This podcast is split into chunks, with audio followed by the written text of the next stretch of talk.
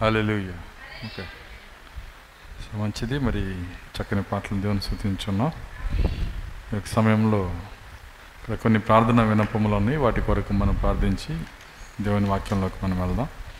అందరూ కళ్ళు మూసుకున్నట్లయితే ఈ కోసం మనం ప్రార్థన చేద్దాం. స్తోత్రములు స్తోత్రములు స్తోత్రములు ప్రభువ. కృపగల తండ్రి మీకు స్తోత్రాలు చెల్లిస్తున్నాం. తండ్రి యొక్క సమయంలో నాయన ఈ బుధవారం నీ పాద సన్నిధిలో చేరి ఈ రీతిగా మిమ్మల్ని శుతించడానికి ఆరాధించడానికి మీ నామమును గనపరచడానికి ప్రభువ మీరు ఇచ్చిన సమయాన్ని బట్టి వందనాలు చెల్లిస్తున్నా. ఇది మాకు ఇచ్చిన గొప్ప అవకాశం ప్రభువ. నేడునే ఒక సమయాన్ని ఇచ్చారు నాయన. నీ సన్నిధిని ఇచ్చారు నీ ప్రసన్నతని ఇచ్చారు. మీరు మా మధ్య ఉన్నందుకు వందనాలు చెల్లిస్తున్నా. తండ్రి నిత్యముగా ప్రభువ తండ్రి మా ఆలోచనలు మా తలంపులు స్వాధీనపరచుకోనండి. ప్రతి కార్యములో నాయన తండ్రి మర్యాదగా నాయన తండ్రి భయభక్తులతో నిన్ను నాయన సేవించుటకు మాకు సహాయము దయచేయండి. బాబా ఇక్కడున్న ప్రార్థన వినపాలు మీ చేతులకు అప్పగిస్తున్నాం. మీ కుమారుడు శాంసన్ గారిని మీరు జ్ఞాపకం చేసుకునండి. తనకున్న జ్వరము నుంచి బలహీనత నుంచి గ్యాస్ నుంచి విడుదల దయచేయండి. నీ గాయపనస్సంతో ముట్టండి ప్రభువా. ఈ సమయం అందే నాయన ఆ కలవరి యొక్క ప్రభావంతో నీ కుమార్ని తాకమని ప్రార్థిస్తున్నా. తండ్రి ఇది భౌతికమైన తాకిడి కాదు కానీ ఇది ఆత్మీయ తాకిడి అయి ఉన్నది ప్రభువా. సహాయము దయచేయండి. నిత్యంగా నీ కుమార్ని మీరు తాకి విడుదల మీరు దయచేయండి. ఇంకా నీ కుమార్తె మహిమాన్ని కూడా మీరు జ్ఞాపకం చేసుకునండి. తనకున్న బలహీనత నుంచి కూడా విడుదల దయచేయండి. తన కడుపు నొప్పి నుంచి కూడా విడుదల దయచేయండి. కేవలం నీ కృపను బట్టి మీరు జ్ఞాపకం చేసుకునండి. సంపూర్ణ స్వస్థతను దయచేయండి ప్రభువ. నీ సన్నిధిలో నాయన నీ మందిరంలో నాయన అందరితో కలిసి ఆరాధించే శక్తిని మీరు దయచేయండి. దేవానికి స్తోత్రాలు నాయన. సంఘముగా మేము ప్రార్థిస్తున్నాము. సంఘ ప్రార్థనను ఆలకించు దేవుడో ప్రభువ సహాయము దయచేయండి. ఇంకా ఇక్కడున్న వినపం మీ చేతులకి అప్పగిస్తున్నా. నీ కుమారుడు నాయన తండ్రి స్టీఫెన్ మీరు జ్ఞాపం చేసుకునండి. తన యొక్క జన్మదినం కొరకు ప్రార్థిస్తున్నాము. గతించిన సంవత్సరం అంతా మీరు కాచి కాపాడిన దేవుడవు. ఈ నూతన సంవత్సర దేవుళ్ళు సమృద్ధిగా నీ కుమార్ని దాయిచ్చేయండి ప్రభా నిత్యముగా నాయన తండ్రి ఆయనస్తుని బలపరచండి. తన్ని స్థిరపరచండి. ప్రభా తన కుటుంబాన్ని కూడా మీరు దీవించండి. తన కుటుంబంలో రక్షణ లేని బిడ్డలు కూడా రక్షించబోటకు సహాయము దయచేయండి. ఈ నూతన సంవత్సరం దయాకిరీటం మీరు దయచేయండి.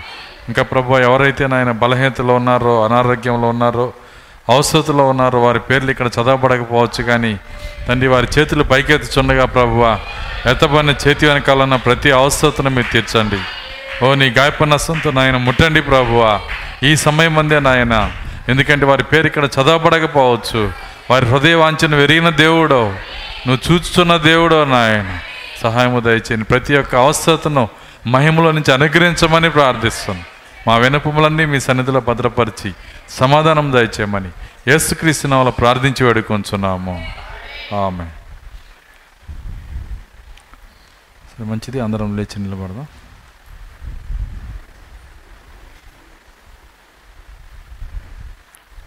అందరం బాగా నిలబడి ఉండగానే దేవుని వాక్యాన్ని చదువుకుందాం. హెబ్రిల్కి రాసిన పత్రిక పదకొండో అధ్యాయము. ఒకటో వచ్చి నుంచి మనం చదువుకుందాం. విశ్వాసం అన్నది నిరీక్షించబడి వాటి యొక్క నిజస్వరూపమును అదృశ్యమైనవి ఉన్నవనటుకు రుజువునై ఉన్నది. దానిని బట్టియే పెద్దలు సాక్ష్యము పొందిరి. ప్రపంచములు దేవుని వాక్యం వల్ల నిర్మాణమైనవనియు అందును బట్టి దృశ్యమైనది కనబడేడు పదార్థములచే నిర్మించబడలేదనియు విశ్వాసం చేత గ్రహించుకొనుచున్నాము. విశ్వాసం బట్టి హేబేలు కయ్యూని కంటే శ్రేష్టమైన బలి దేవునికి అర్పించెను. దేవుడు అతని అర్పణలకు కూర్చి సాక్ష్యం ఇచ్చినప్పుడు అతడు ఆ విశ్వాసం బట్టి నీతిమంతుడని సాక్ష్యం పొందెను. అతడు మృతి నొందియు ఆ విశ్వాసము ద్వారా మాట్లాడుచున్నాడు. విశ్వాసం బట్టి హానోకు మరణం చూడకున్నట్లు కొనుపోబడెను. అతడు కొనుపోబడక మునుపు దేవునికి ఇష్టమైనని సాక్ష్యం పొందెను. కాగా దేవుడు అతన్ని కొనిపోయిన గనక అతడు కనబడలేదు. విశ్వాసం లేకుండా దేవునికి ఇష్టమైనట అసాధ్యము. దేవుని ఎద్దుకు వచ్చేవాడు ఆయన ఉన్నాడనియు తను వెతుకు వారికి ఫలము దయచేవాడనియు నమ్మవల్ని కదా? దేవుడు తన వాక్యం దీవించని గాక ప్రార్థించుకుందాం. స్తోత్రములు స్తోత్రములు స్తోత్రములు ప్రభువ. తండ్రి యొక్క బుధవారము నాయన తండ్రి నీ పాద సన్నిధిలో మేము చేరి ఉన్నాము ప్రభువ. కూడి వచ్చిన ప్రతి బిడ్డను మీరు అభిషేకించండి. వారి హృదయాల్లో మీకు ఆత్మను కొమ్మరించండి. నాయన నన్ను మీ యొక్క ఆత్మతో నింపండి ప్రభువ. ఓ నన్ను సిలుచాటును మరుగు చేయండి నేను బలహీన నన్ను బలపరచండి. ఓ సంగమునకు కావలసిన ఈ గడి యొక్క ఆత్మీయ ఆహారమును మీరే అనుగ్రహించండి.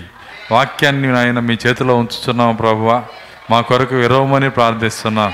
అనేక సంవత్సరాలుగా ఈ వర్తమానమును మాకు అనుగ్రహిస్తున్న దేవుడవు. విశ్వాసము గురించి మాతో మాట్లాడుచున్న దేవుడవు. మీ కార్యమును బట్టి మీకు వందనాలు చెల్లిస్తున్నాం.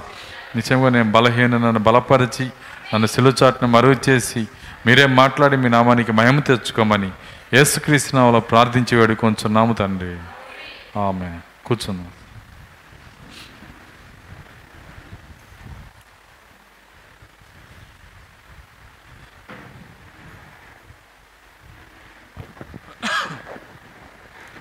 మంచిది. మరి మొదటిగా మరి దేవుడు ఆశ్చర్యరీతిగా ఆయన జరిగించిన కోడికలను బట్టి అందరం ఒకసారి దేవుని సూచించుదాం హల్లెలూయ. మరి నిజంగా మరి అలా జరుగుతాయి అని నేను అనుకోలేదు. కానీ చాలా బాగా చక్కని మరి కోడికలు దేవుడు మనకి ఇచ్చి ఉన్నాడు ఆయన. మరి అమూల్యమైన వర్తమానాన్ని తీసుకొని వచ్చి ఉన్నాడు ఆ దైవ సేవకుడు కూడా. ఎందుకంటే ప్రార్థన దేవుడు వ్యర్థంగా పనివాడు ఆయన. ప్రోక్త కార్యాన్ని చెప్తున్నాడు నా నా ద్వారా దేవుడు ఇన్ని అద్భుతాలు ఇన్ని స్వస్థతలు నా పరిచయలో జరిగిస్తున్నాడంటే ప్రార్థించే నిజ విశ్వాసులు నా సంఘంలో ఉన్నారంటున్నాడు ఆయన. వాళ్ళ ప్రార్థనను బట్టే ఈ కార్యాలు జరుగుతున్నాయి అంటున్నాడు ఆయన. కాబట్టి సంఘములో ప్రార్థించే విశ్వాసులు అంత విలువైన వారు. కాబట్టి ఆ విలువైన వారి స్థితి స్థానంలో నేను కూడా ఉండాలని ప్రతి ఒక్కరికి ఆశ ఉండాలి. ప్రతి ఒక్కరూ వ్యక్తిగత ప్రార్థనలో మరి పాస్టర్ గురించి ప్రార్థించాలి పాస్టర్ కుటుంబం కోసం ప్రార్థించాలి మరి పాస్టర్ యొక్క పరిచర్య గురించి ప్రార్థించాలి. మరి మీ కార్యములు మరి సంఘము కోసం ప్రార్థించాలి. ఇవన్నీ మీ కార్యాలతో పాటుగా ఈ ఈ విషయాలు అన్నిటి కోసం కూడా ప్రార్థించాలి. ఎప్పుడైతే మనము ఆ విధంగా ప్రార్థిస్తామో మరి దేవుడు మన ప్రార్థన ఆలకిస్తాడు. మీకు కావలసిన కార్యాలు కూడా ఇస్తాడు ఆయన. ఎందుకంటే మీరు చూసినట్లయితే సొలోమాను దేవుని పరిచర్య కోసం వరం అడిగాడు. కానీ ఆయన ఆ వరంతో పాటు ఆయనకేం కావాలో అన్నీ ఇచ్చాడు. ఎందుకంటే మన దేవుడు మారడు. ఆయన నిన్న నేడు నిరంతరం ఒకే రీతిగా ఉంటాడు. కాబట్టి మనకేం కావాలో అది అడగటానికి ముందు మరి దేవునికి ఇష్టమైన ప్రార్థన చేయాలి. ఆయన దేన్ని ప్రేమిస్తున్నాడో వాటి కోసం మనం ప్రార్థించాలి. అప్పుడు నువ్వు అడిగింది దేవుడు నీకు ఇస్తాడు ఆయన. మరి కాబట్టి ఈ యొక్క ఆత్మీయ మర్మములు ఆత్మీయ కార్యములు మర్మం అంటే ఏంటో కాదు దేవుని చిత్తమే. దేవుని చిత్తాన్ని మనం తెలుసుకోవటమే ఒక మర్మం. కాబట్టి ఆయన చిత్తం ఏంటి? నేను ఎలా ప్రార్థించాలి? ఏ విధంగా దేవునికి ఇష్టడిగా ఉండాలి? ఏ విధంగా దేవుని సంతోషపెట్టాలి ఈ కార్యాలు ఎరిగి ఉండటమే నిజంగా మరి దేవుని యొక్క మర్మం అది. అదొక మర్మం. ఎందుకంటే దాన్ని అర్థం చేసుకోవటం అందరి వలన కాదు. కాబట్టి అది ఏమైందంటే అదొక మర్మం. కాబట్టి మనం ప్రార్థించాలి మరి పాస్టర్ కోసం ప్రార్థించాలి సంఘం కోసం ప్రార్థించాలి. ఎందుకంటే ఈరోజు మనం జీవిస్తున్నటువంటి దినాలు అన్నిటికన్నా అతి భయంకరమైన దినాలు. ఇది అన్నిటికన్నా అతి భయంకరమైన దినాలు కాబట్టి అన్నిటికన్నా అతి గొప్ప పోరాటం కూడా జరుగుతుంది ఈరోజు గొప్ప పోరాటం జరుగుతుందంటే అంత భయంకరమైన పరిస్థితులు వచ్చినాయనే అక్కడ దానికి అర్థం.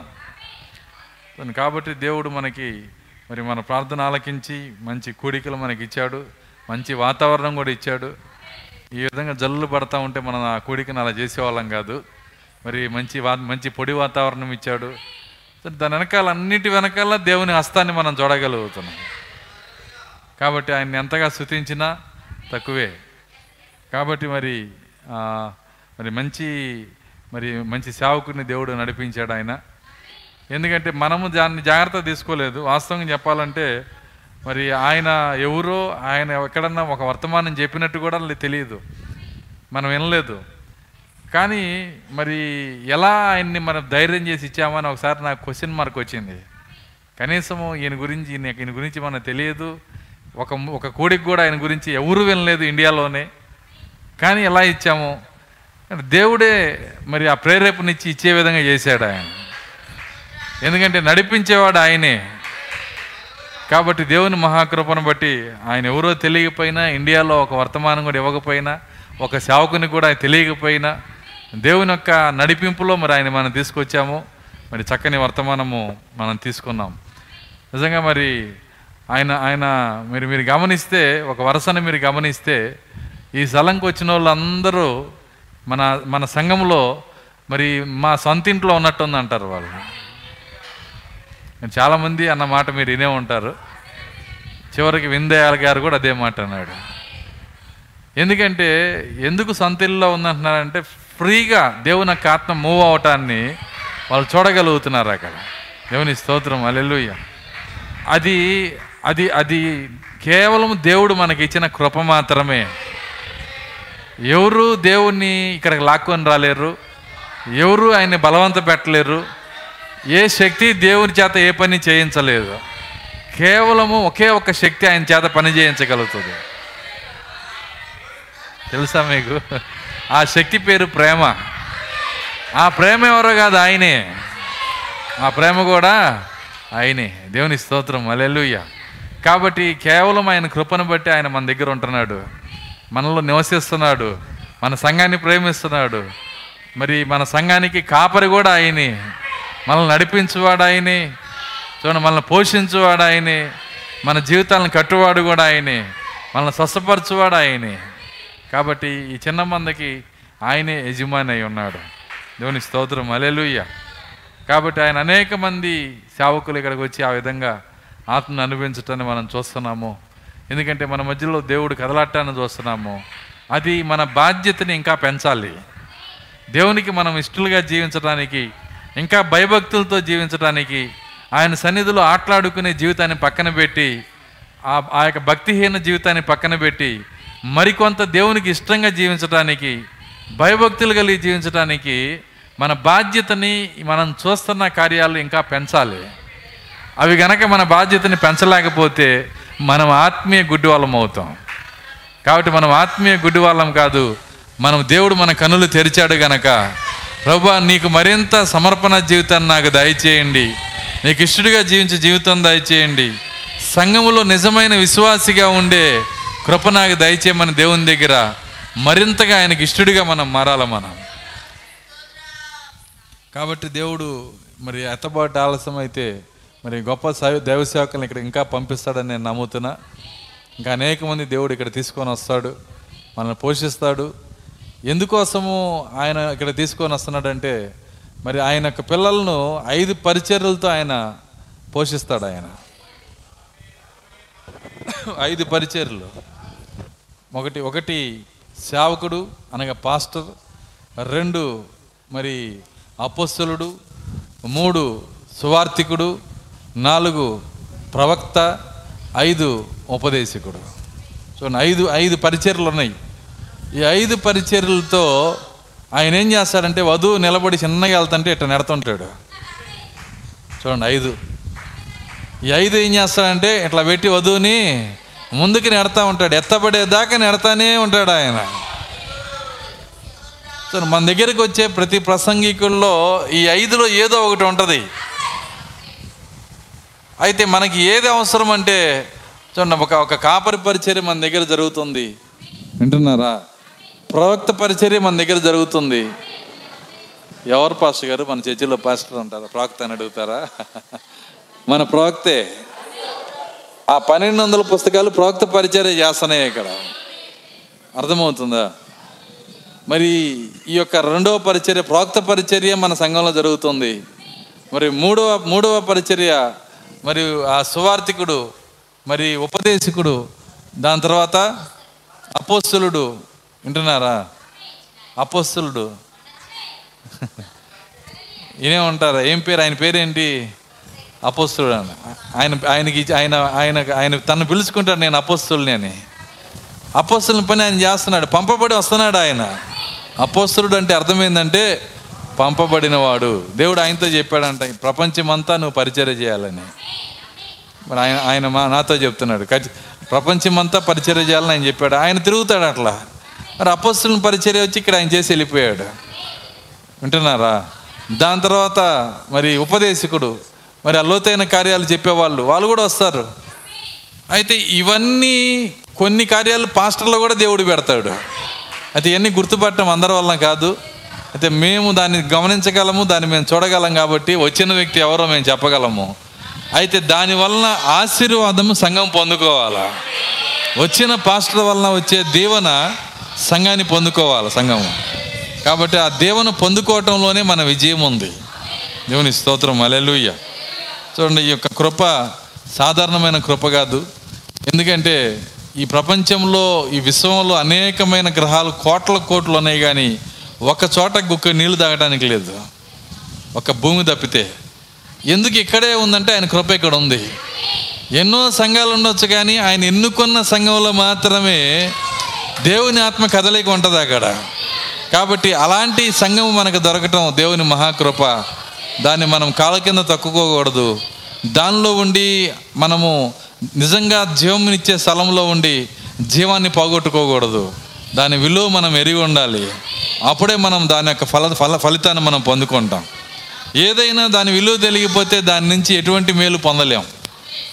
అంటున్నారా దాని విలువ మనకు తెలియదు అనుకోండి దాని నుంచి ఎటువంటి మేలు మనము పొందలేం. ఒకసారి ఒక ఒక గొప్ప మరి బండరాయి ఇంతలా ఇంత బండరాయి ఉంది. ఆ బండరాయిని మరి ఒక ఒక ఇంట్లో ఉన్నప్పుడు ఆ ఆ వ్యక్తి ఏం చేశాడంటే తన తన యొక్క మంచము కోడి ఇరిగిపోయినప్పుడు ఆ కోడి బదులు ఆ బండరాయిని వాడుకున్నాడంట. చాలా కాలం ఆ బండరాయిని వాడుకున్నాడు. దాదాపు నాలుగైదు సంవత్సరాలు ఆయన ఇంట్లోనే ఉంది. దాని తర్వాత మరి ఆ మంచం పూర్తిగా ఇరిగిపోయినాక ఆ బండరాయి తీసుకెళ్ళి ఒక కాలువ గట్టినేసి బట్టలు ఉతుక్కున్నారంట చాలా కాలం. దాని తర్వాత ఆ బండరాయిని తీసుకొని వెళ్ళి ఒక మెట్టు కిందకి నుంచొని ఇంటి మీదకి ఎక్కడానికి పెట్టుకున్నారంట. వింటున్నారా? మరి అలా నాలుగైదు ఇల్లు మారినాక ఒక పది మంది దాకా మరి దాన్ని వాడి వాడి వాడి పక్కన పడేశారు. చివరికి అది ఇల్లు మెట్టు ఎక్కే ఒక స్థలంలో ఒక మెట్టు కింద దాన్ని పెట్టారు. ఒకరోజు దాని విలువ తెలిసిన ఆయన వచ్చాడు. ఆయన వచ్చి ఏమన్నాడంటే ఆ బండరాయి దిగి ఆ ఓనర్ దగ్గరికి వచ్చి అయ్యా ఈ బండరాయి నాకు వింటున్నారా? ఒక ఐదు కోట్లకి ఇస్తారా అని అడిగాడంట. ఏంటి? ఐదు కోట్లకి. ఆయన ఆయన అన్నాడు అసలు వాళ్ళు అప్పుల్లో తీవ్రమైన దరిద్రంలో ఉన్నారు. వాళ్ళు చాలా బాధలో ఉన్నారు. ఆ టైంలో ఇంట్లోకి ఎవరో సేటు గారు వచ్చి ఈ బండరాయి మీ ఇంటి ముందు పెట్టారు కదా ఇది నాకు ఐదు కోట్లకి ఇస్తారంటే ఎట్లా ఉంటుంది వాళ్ళ రెస్పాన్స్? పోనీ పది కోట్లకి ఇయ్యండి అంటున్నాడు ఆయన. అర్థమవుతుందా? అప్పుడు అర్థమైపోయింది. బండరాయిలో ఏదో ఉంది. కానీ అప్పుడు దాకా ఏం చేశాడు? ప్రతిరోజు దాన్ని తొక్కే వస్తున్నాడు. ఇంట్లోకి రావాలంటే ప్రతిరోజు దాన్ని తొక్కే వచ్చాడు. ఇప్పుడు ఈయన పది కోట్లు ఇస్తావా అన్నాక దాని మీద కాలు పెట్టి దిగటానికి కూడా మనసు అప్పల ఆయనకి. అర్థమవుతుందా? ఆయన ది వెంటనే ఆ బండరాయి తీసుకొచ్చి నెత్తిమే పెట్టి తెచ్చుకున్నాడు ఇక. ఎత్తిమే పెట్టి తెచ్చుకొని అయ్యా ఈ బండరాయి ఏంటి అని డబ్బులు ఎందుకు ఇస్తా అంటున్నారంటే ఇందులో వజ్రం ఉందయ్యా. అర్థమవుతుందా? ఇది విలువైన వజ్రానికి సంబంధించిన రాయి ఇది. మేము వజ్రం శాస్త్రం చదివాం కాబట్టి ఆ వజ్రం ఏ రాయిలో ఉంటుందో మాకు తెలుసు. మీరు ఇక్కడ ఇక్కడ ఈ విధంగా దీన్ని ఇలా పెట్టేశారు. ఒకసారి దాన్ని నాకు నాకు గనక నేను చెప్పిన రేటుకి ఇస్తే దాన్ని నేను నేను దీన్ని తీసుకెళ్తాను. వింటున్నారా? అది తెలియకముందు ఏం చేశారు? మంచం కోడింది. బట్టలు ఉతికే రాయింది సేమ్ అదే విధంగా దాని విలువ తెలియకపోతే నిజ సజీవ సంఘం కూడా నీకు అలాగే ఉంటుంది. సజీవ క్రైస్తవులు కూడా అలాగే ఉంటారు. ప్రతిదీ అంతే విలువ తెలిసేంత వరకు దాని నుంచి నువ్వు ఏం పొందుకోలేవు. విలువ తెలిస్తేనే దాని దాని కార్యాలు నువ్వు పొందుకోగలుగుతావు. ఈరోజు కూడా అంతే. ఈరోజు వధువు వీళ్ళు అందరికీ తెలియదు వధువు అందరికీ బండరాయి అర్థమవుతుందా? కానీ క్రీస్తుకు మాత్రమే దాని విలువ తెలుసు. సో ఆయన ఆయన ఎవరికి తన ప్రాణాన్ని ఇచ్చాడో తెలుసా? ఎవరికి ఆయన రక్తాన్ని గార్చాడో తెలుసా? ఎవరికి ఆయన వెలగట్టలేని సృష్టికర్త చివరి రక్త బొట్టు వరకు ఇచ్చాడో తెలుసా?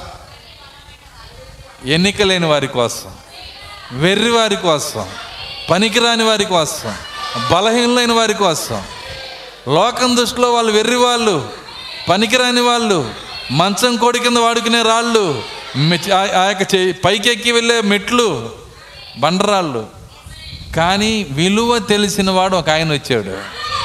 దేవుని స్తోత్రం అలెలుయ్య విలువ తెలిసిన వాడు ఆయన వచ్చి ఎంత విలువ ఇచ్చాడో చూడండి వాళ్ళ కోసము. కానీ లోకంలో మనల్ని మనగా పెడితే అనేక సార్లు చెప్పాను. నిన్ను రోడ్డు మీద నుంచోబెట్టి నీ పైన పదివేలు పెట్టి నేను కొనుక్కెళ్ళమంటే అర్థం కనీసం ఆ పదివేల కోసమన్నా కొనమన్నా ఎవరు కొనరు. అర్థమవుతుందా? ఆ పదివేలు వాడు నీ నెత్తిమే పెట్టిన పదివేల కోసం కూడా ఎవరు నిన్ను కొనరు. అంత పనికిరాని జీవితం మంది. కానీ దేవుని మహాకృప సృష్టికర్త చివరి రక్తపోటు వరకు గార్చాడు ఆయన. దేవుడు తన స్వరక్తం ఇచ్చి సంపాదించిన సంఘం అంటున్నాడు ఆయన. ముందు అసలు మన విలువ మనకు తెలియాలి. అసలు మన విలువ మనని బట్టి రాలేదు. మన విలువ ప్రభువుని బట్టి వచ్చింది. మన విలువ ఎప్పుడు మనల్ని బట్టి రాలా? మనం ఎప్పుడు కూడా మన విలువ మనల్ని బట్టే రావాలని కోరుకుంటాం. కానీ అలా ఎన్నడూ రానే రాదు. మన విలువ దేన్ని బట్టి వస్తుందంటే ప్రభు అయిన యేసుక్రీస్తుని బట్టి. ఆయన ఆత్మ నీ జీవితంలో ఉండటాన్ని బట్టి. నువ్వు విలువైన వ్యక్తివి నీవు. దేవుని స్తోత్రం. అలెలుయ్య చూడండి ఒక ఒక నువ్వు వెళ్ళేటప్పుడు నువ్వు వచ్చేటప్పుడు నీ కొరకు దేవదూతలు నీ కొరకు రక్షణ మరి నీ కొరకు ఆ రక్షణ రక్షణ కల్పించేటువంటి దూతలు వింటున్నారా? వాళ్ళందరూ అదృశ్య ప్రపంచంలో తిరుగుతుంటారు. వింటున్నారు? కొన్ని కొన్ని వందల దెయ్యాలు రోడ్ల మీద యాక్సిడెంట్ల కోసం వాటి పని వాటి ఏ పనులు చేయాలని డ్యూటీలు చేసేటప్పుడు ఆ యొక్క నీకు ముందుగా దూతలు వచ్చి తప్పుకోండి తప్పుకోండి. దేవుని యొక్క విలువైన భాగం వస్తుంది అక్కడ? దేవుని యొక్క విలువైన వ్యక్తులు వస్తున్నారు. అర్థమవుతుందా? ఆ దెయ్యాలన్నీ తరిమి వాటన్నిటిని నెట్టేసి తను విలువైన ఒక ఒక ఒక గొప్ప వ్యక్తి వస్తున్నప్పుడు రోడ్డు ఎలా క్లియర్ చేస్తారో నీ కొరకు ఆ కార్యాలు దేవుడు చేస్తాడు ఆయన. దేవుని స్తోత్రం. వలెలుయ్య నిజమది. మొన్న ఒక చిన్న సాక్ష్యాన్ని చూశాను. ఏంది ఆ సాక్ష్యం అంటే ఒక ఒక భయంకరమైనటువంటి సైకో. వాడు మనుషులను చంపేవాడు భయంకర భయంకరమైన వ్యక్తి. రోడ్డు మీద నుంచొని మరి ఎవరు వస్తారా వాళ్ళని చంపుదాము వాళ్ళ దగ్గర ఉన్నది దోచుకుందామని నిలబడ్డప్పుడు ఒక అమ్మాయి మరి ఆ యొక్క రాత్రి పది పది అయిపోయింది. మరి ఆ యొక్క చర్చి అయిపోయేటప్పటికి చర్చి నుంచి వస్తుందంట ఒకతే ఒకతే వస్తుంది. మరి ఎందుకంటే ఇల్లు దగ్గరే కాబట్టి ఆ- ఆ ఒక చిన్న చీకటి సందు దాడితే ఆమె వెళ్ళిపోయిద్ది. ఆమె వెళ్ళిపోతా ఉంది. పది పదిన్నర అయిపోయింది టైము. గబగబ నడుచుకుంటే వెళ్తుంది. వాడు గోడ పక్కనే ఉన్నాడు. కానీ వాడు ఏమీ చేయలేదు. వాడు వెళ్ళిపోయినాక దాని తర్వాత ఎవరో ఎవరో ఇద్దరు వ్యక్తులు వచ్చినప్పుడు వాళ్ళ మీద కత్తితో దాడి చేసి వాళ్ళ దగ్గర ఉన్నది లాక్కొని వాళ్ళని పొడిచి మరి చాలా గందరగోళం చేసినప్పుడు వాడిని అది కేసు అయి పోలీసులు పట్టుకున్నారంట. పట్టుకున్నాక ఆ సీసీ కెమెరా చూశారంట వాళ్ళు. చూసినప్పుడు వాళ్ళు అడిగారు ఏ నీ ముందు ఒక అమ్మాయి నడుచుకుంటూ పోతుంది కదా ఆ అమ్మాయిని ఏం చేయకుండా వీళ్ళిద్దరి మీద ఎందుకు పడ్డావు అని అడిగాడంట. ఆయన చూసి మళ్ళీ ఒకసారి పెట్టనన్నాడంట ఒక అమ్మాయి వెళ్తుంది. ఆయన ఒక అమ్మాయి వెళ్ళేది ఏంటండి ఆమెతో పాటు పది మంది ఎత్తుకున్నారు వాళ్ళు పోతా ఉన్నారన్న. ఇదేంది ఇందులో లేరేంది వాళ్ళు అంటున్నాడు అన్న అర్థమవుతుందా? అదృశ్య ప్రపంచంలో దేవుడు నీకు ఇచ్చే రక్షణ అది. ఆ దాని విలువ నీకు తెలియదు నీకు తెలుసా నువ్వు నువ్వు పది కోట్లు పెట్టి ఇద్దరు మ- పది కోట్లు పెట్టి నీకు మంచి ఆ సెక్యూరిటీని పెట్టుకున్నా వాళ్ళలో ఒకడు కూడా వాళ్ళందరూ కలిసిన ఒక దెయ్యాన్ని కూడా ఆపలేరు. అర్థమవుతుందా? కానీ మన దేవుడు ఇచ్చినటువంటి ఆ గొప్ప రక్షణ ఏంటంటే అందుకే బైబిల్ ఏం చెబుతుందంటే యహోవా ఎందు భయభక్తులు గల వారిని చుట్టూ ఆయన దూత కావలి ఉండును. ఆయన కావలి దోతను పెట్టాడు దేవుడు మనకి. ఎందుకని? కావలి పెట్టి ఎందుకు కావలి పెట్టారు? తెలుసా? మొన్న న్యూస్లో వేశారు. ఒక మామిడి చెట్టు దగ్గర గన్లు పట్టుకొని తిరుగుతున్నారు. కాపలా పెట్టారు. ఎందుకంటే ఒక కాయ రెండు లక్షలు అంట ఒక కాయ రెండు లక్షలు. మరి అట్లాంటి కాయలు ఎవరైనా ఎత్తుకుపోతారని చెప్పి కాపలా పెట్టారు.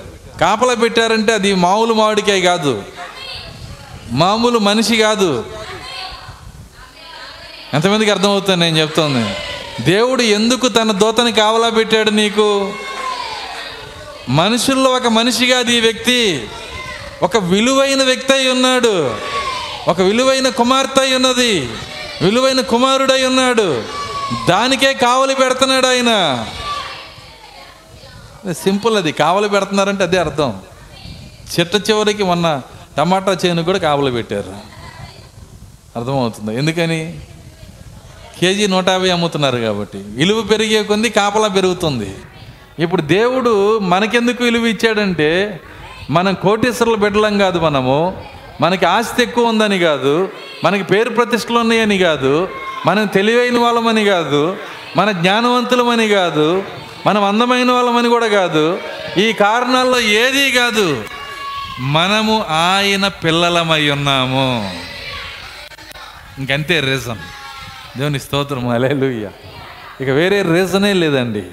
మనం ఆయన పిల్లలమై ఉన్నాము. కాబట్టి దేవుని మహాకృప మన కోసం ఆయన కావలి కూడా పడతా ఉన్నాడు. కాబట్టి ఆయన అదృశ్య ప్రపంచంలో ఆయన జరిగించే కార్యాలు ఇవన్నీ మనం అర్థం చేసుకోవాలి. మన దాని వాటి విలువ మనకు తెలియాలి. దేవుడు మనతో వ్యవహరించే కార్యాలు ఆయనతో మనం ఎలా నడవాలి? ఆయన బాధపడుతున్నాడా? మన జీవితాన్ని బట్టి ఆయన సంతోషిస్తున్నాడా? ఆయన ఏ విధంగా మా నా నా గురించి అనుకుంటున్నాడు? ప్రతిరోజు దేవుని దగ్గర నువ్వు అడగాలి. ప్రభా నా జీవితాన్ని బట్టి మీరు ఏమనుకుంటున్నారు? అది నిజమైన భక్తి అంటే. నువ్వు నిజమైన యథార్థవంతుడైన వ్యక్తివైతే నువ్వు ప్రతిరోజు దేవుని దగ్గర అడగాలి. నా జీవితాన్ని బట్టి మీరు ఏమనుకుంటున్నారు? నేను నేను నా నా జీవితం బట్టి నీకు సంతోషం ఉందా? ఒకవేళ సంతోషం లేకపోతే సంతోషించే జీవితాన్ని నాకు దయచేయండి. నా పొరపాట్లు సరిచేయండి. ఎందుకంటే మన జీవితంలో పెద్ద సమస్య ఏంటంటే మన జీవితంలో ఉన్న పెద్ద సమస్య మన సొంత మనసు అంట. తెలుసా మీకు? కార్యములను నీవు చూసే విధానమే నీ సమస్య. అది ఎవరైనా కావచ్చు. ఒక కార్యాన్ని నువ్వు ఏ విధానంలో చూస్తావో అదే నీ పెద్ద సమస్య. నీ పెద్ద శత్రువు అదే. నీ నీ సొంత మనసే నీ శత్రువు. దానికే ప్రాక్త ఏమన్నాడంటే విలియం బ్రహ్నాం శత్రువు విలియం బ్రహ్నామే అన్నాడు ఆయన. విలియం బ్రహ్నాం శత్రువు విలియం బ్రహ్నామే అప్పుడు నీ శత్రువు ఎవరు? నీ శత్రువు నువ్వే. నా శత్రువు నేనే అంటే ఏంటి అర్థం? నువ్వంటే అర్థం ఏంటంటే నీ ఆలోచన. నీ తలంపులే నువ్వు. అయితే నీ తలంపులు మరి అవి నీకు నీ పైన శత్రుత్వం చేస్తున్నాయి అవి. నీ తలంపులే నిన్ను దేవుని నుంచి దూరంగా తీసుకెళ్తున్నాయి. కాబట్టే మన సొంత మనసే మన శత్రువు అయి ఉంది. కార్యములను మనం చూసే విధానమే మన శత్రువు అయి ఉంది. అందుకే దేవుడు ఏం చేస్తున్నాడంటే మన మనస్సు తీసివేసి క్రీస్తు యేసు కలిగిన మనసు మనలో ఉండాలని కోరుతున్నాడు ఆయన. సో ఈరోజు పెద్ద సమస్య ఏంటంటే అన్నిటికీ ఒప్పుకుంటారు కానీ క్రీస్తు కలిగిన మనసును తీసుకోవటం అనేది అది అంత సామాన్యమైన కార్యం కాదండి. చాలా పెద్ద పెద్ద పెద్ద సమస్య అది పెద్ద ఫైటింగ్ అది. అన్నిటికన్నా పెద్ద ఫైట్ అది. క్రీస్తు కలిగిన మనసు మనలోకి రావటం అంటే మరి అది సాధారణమైన విషయం కాదు అది. ఎందుకంటే ప్రతి విషయాన్ని మన మనసుతోనే చూస్తాం. ప్రతి దాన్ని మన యొక్క కళ్ళతోనే చూస్తాం. మనం అర్థం చేసుకున్నట్టుగానే దాన్ని చూస్తాం. మనము నిజంగా క్రీస్తేసు కలిగిన మనసు వస్తే మనం దేవుని సన్నిధిలోకి వెళ్ళి దేవుని దగ్గర అడగాలి. ప్రభువా ఈ విషయాలు అర్థం చేసుకునే శక్తి నాకు లేదు.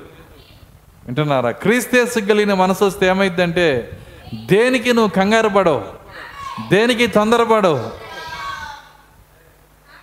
చూడండి ఆయన్ని చంపటానికి అప్పగించే వ్యక్తి వచ్చినా వెళ్ళి కాళ్ళు గడిగాడు ఆయన. ఆయన చంపటానికి అప్పగించే వ్యక్తి వచ్చినా ఆయన ఏం చేశాడు? కాళ్ళు గడి కడిగిన ఆయన ఎవరు? కడిగిన ఆయన ఎవరు అండి? సమీపింపరాని తేజస్సులో నివసించే దేవుడు. మనం భారతం కదా? మహిమ నీకే ప్రభుని. సమీపింపరాని తేజస్సులో నివసించే దేవుడు ఎవరి పాదాలు గడిగాడు మీలో ఒకడు సాతాను. ఆయన ఎవరి గురించి చెప్పాడో? ఏం కదల్లా? కదలిక లేదు.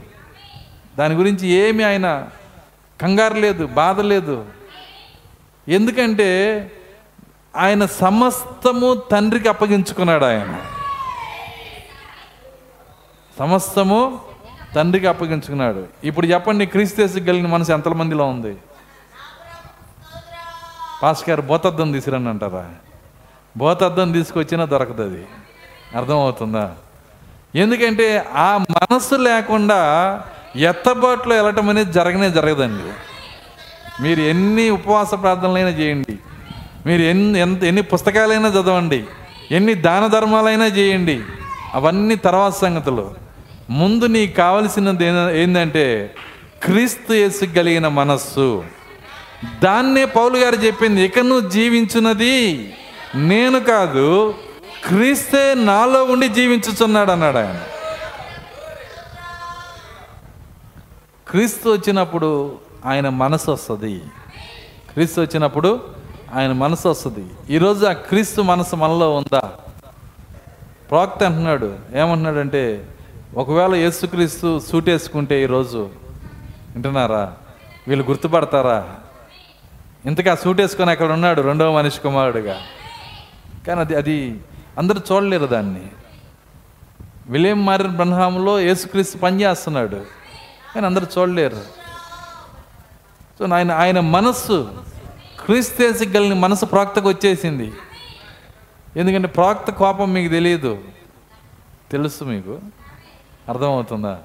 మీరు ఎవరిని తుపాకీ పెట్టి పేల్చేయాలని అనుకోలేదు కదా ఎప్పుడు?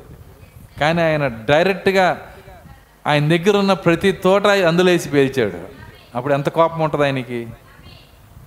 అది క్రీస్తుకు పూర్వం. ఎప్పుడండి? క్రీస్తుకు పూర్వం అది.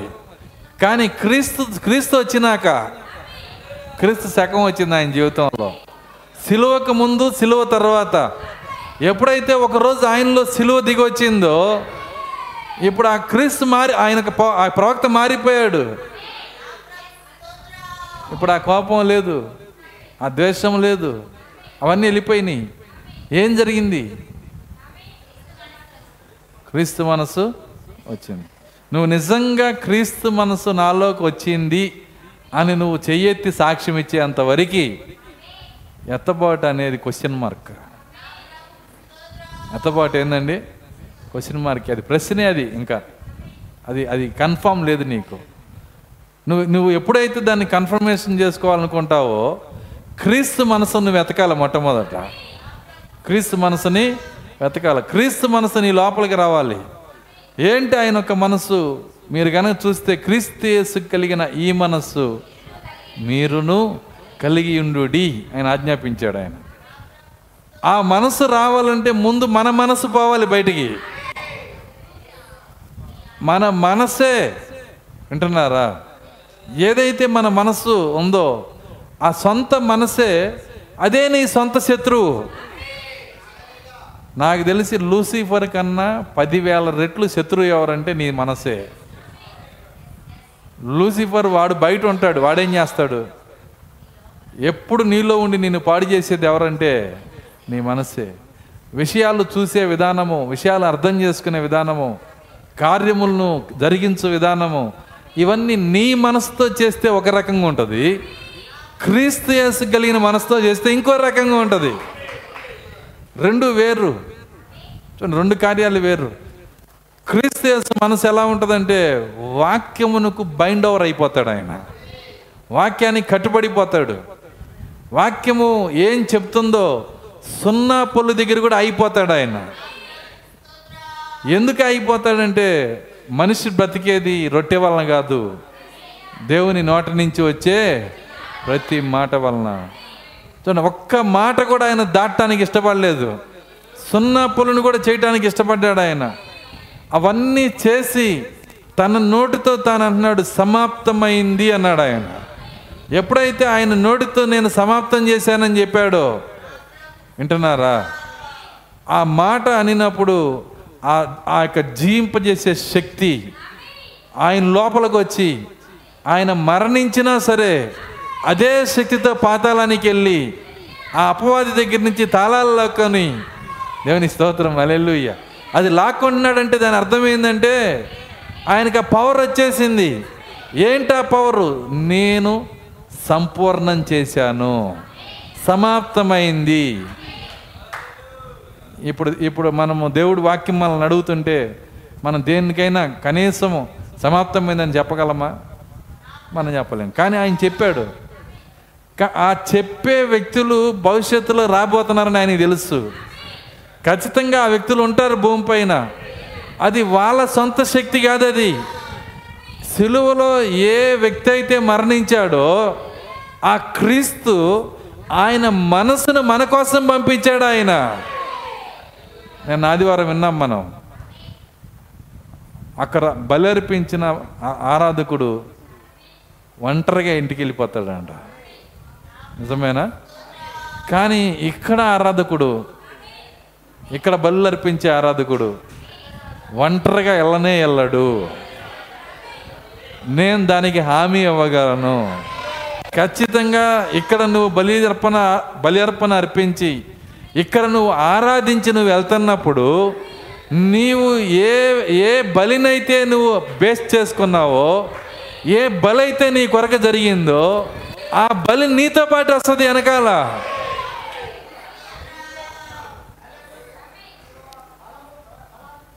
చూడండి మనం ఒకవేళ పొరపాటున దారిలో ఈ ఈ మధ్య గ్యాప్లో ఆదివారం నుంచి బుధవారం లోపు ఒకవేళ ఆ పావురం ఏ రూపంలో అయినా ఎగిరి వెళ్ళిపోతే ఒంటరిగా ఇక్కడికి వస్తే వింటున్నారా?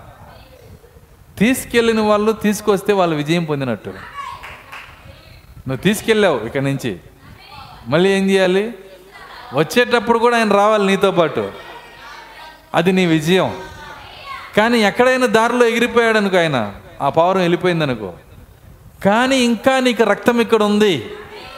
నీ మారు మనసు పొంది నువ్వు ఆయన నువ్వు కనుక అడిగితే మరలా నీ దగ్గరికి వచ్చి ఒంటరిగా వచ్చిన నువ్వు మరలా ఇద్దరుగానే వెళ్ళిపోవచ్చు ఇక్కడి నుంచి.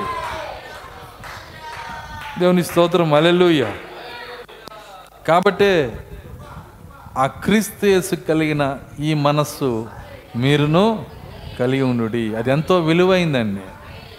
మీకు తెలుసా మిమ్మల్ని ఆ మనసు అంటే ఏంటో కాదు అది అది మీరే. కొద్దిగా ప్రాక్త చెప్పిన మాటలు మీరు ముందు పెట్టుకోవాలి. ఒక వ్యక్తి ఎవరో కాదు వాడి ఆలోచనలే అన్నాడు ఆయన. చూడ ఒక ఇంట్లోకి వచ్చినప్పుడు ఒక ఆరాధనకు వచ్చినప్పుడు రోడ్డు మీద వెళ్తున్నప్పుడు నువ్వు ఏం ఆలోచిస్తున్నావు నువ్వు గమనించు. కానీ నీ ఆలోచన పదివేల బాకాల్లో పరలోకం వినపడుతుంటుంది. ఎన్ని బాకాలండి? పదివేల బాకాల్లో నువ్వు అనుకుంటున్న మాటలు అక్కడ వినపడుతుంటాయి. దేవుని దగ్గర ఆ సైన్స్ ఉంది. వింటున్నారా? నువ్వు ఆరాధనలో అనుకునేయి నువ్వు మనసులో అనుకునేయి నువ్వు ఇంట్లో అనుకునేయి నువ్వు రోడ్డు మీద అనుకునేవి అవన్నీ దేవుని దగ్గర వినపడతా ఉంటాయి. ఈ ఆలోచనలే నీవు. ఆలోచనలే నీవు. నువ్వు వెళ్తున్నప్పుడు నువ్వు ఏం ఆలోచిస్తున్నావు? దేని గురించి ఆలోచిస్తున్నావు? ఏ కార్యాల గురించి ఆలోచిస్తున్నావు? ఈ ఈ వాల్ పోస్టర్లో ఎవరున్నారు? అని చూసావనుకో. అందులో ఈ హీరో ఈ సినిమా నేను చూసింది. అందులో ఇట్ట జరిగింది కదా అంట జరిగింది కదా. అర్థమవుతుందా? మనసులో అనుకుంటూ ఉంటావు నువ్వు. అవన్నీ యహోవా అంటున్నాడు ఎవరు అంటున్నారండి నువ్వు మనసులో అనుకునేవన్నీ ఆయన వింటున్నాడు. సరే మనం వెళ్ళి చక్కగా ఒక వ్యక్తిని నవ్వుతా పలకరిస్తాం. ఏమ్మా బాగున్నావా? ఇంట్లో అందరు బాగున్నారా? అర్థమవుతుందా? లోపల ఇవి వేరే ఉంటాయి.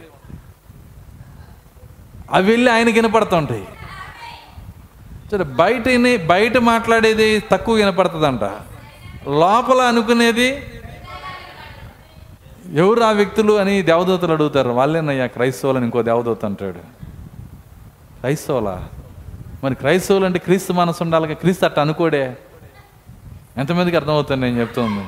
క్రీస్తు అట్లా ఆలోచించడే? ఇదేంది వీళ్ళు ఇట్లా ఆలోచిస్తున్నారు? క్రీస్తు ఎలా ఆలోచిస్తాడో ఆ స్థితిలో నువ్వు రావాలి. వచ్చి తీరాలంతే. నేను రానండి నా జీవితంలో అంటే ఇక నేను కూడా చేయగలిగింది ఏమీ లేదు. వింటున్నారా? అది చెప్పటం వరకే మీకు జరిగేది. చేయటం అనేది మీ చేతిలో ఉంది. ఎందుకంటే మనం చూసి మనం అనుకుంటాం గుర్రాన్ని నీళ్ళ దాకా తీసుకెళ్ళచ్చు కానీ నీళ్ళు మనము తాగించలేము. కాబట్టి గుర్రము ఆ గుర్రాలను ఇక్కడ వర్తమానం అనే నీటి దాకా తీసుకొచ్చాం.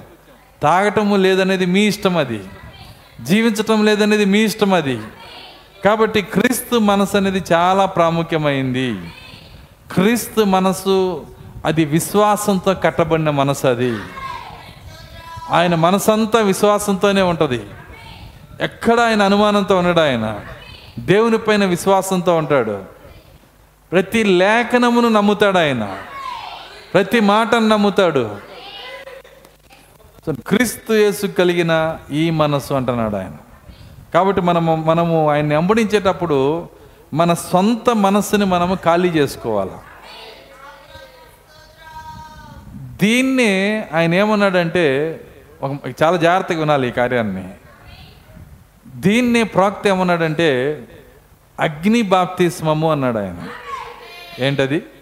అగ్ని బాప్తిస్మం ఇలా మనస్సును కూడా జయించి సొంత మనసును సంపూర్ణంగా చంపి క్రీస్తు మనసును మన లోపల నింపుకోవటం అనేది ఎత్తబడే ఈ సమయంలో మాత్రమే జరుగుతుంది. ఎందుకంటే నీతీకరణలో అది జరగలేదు శుద్ధీకరణలో అది జరగలేదు. వింటున్నారా? కానీ ఈరోజు ఆత్మ బాప్తీసం జరుగుతుంది అగ్ని బాప్తీసం జరుగుతుంది.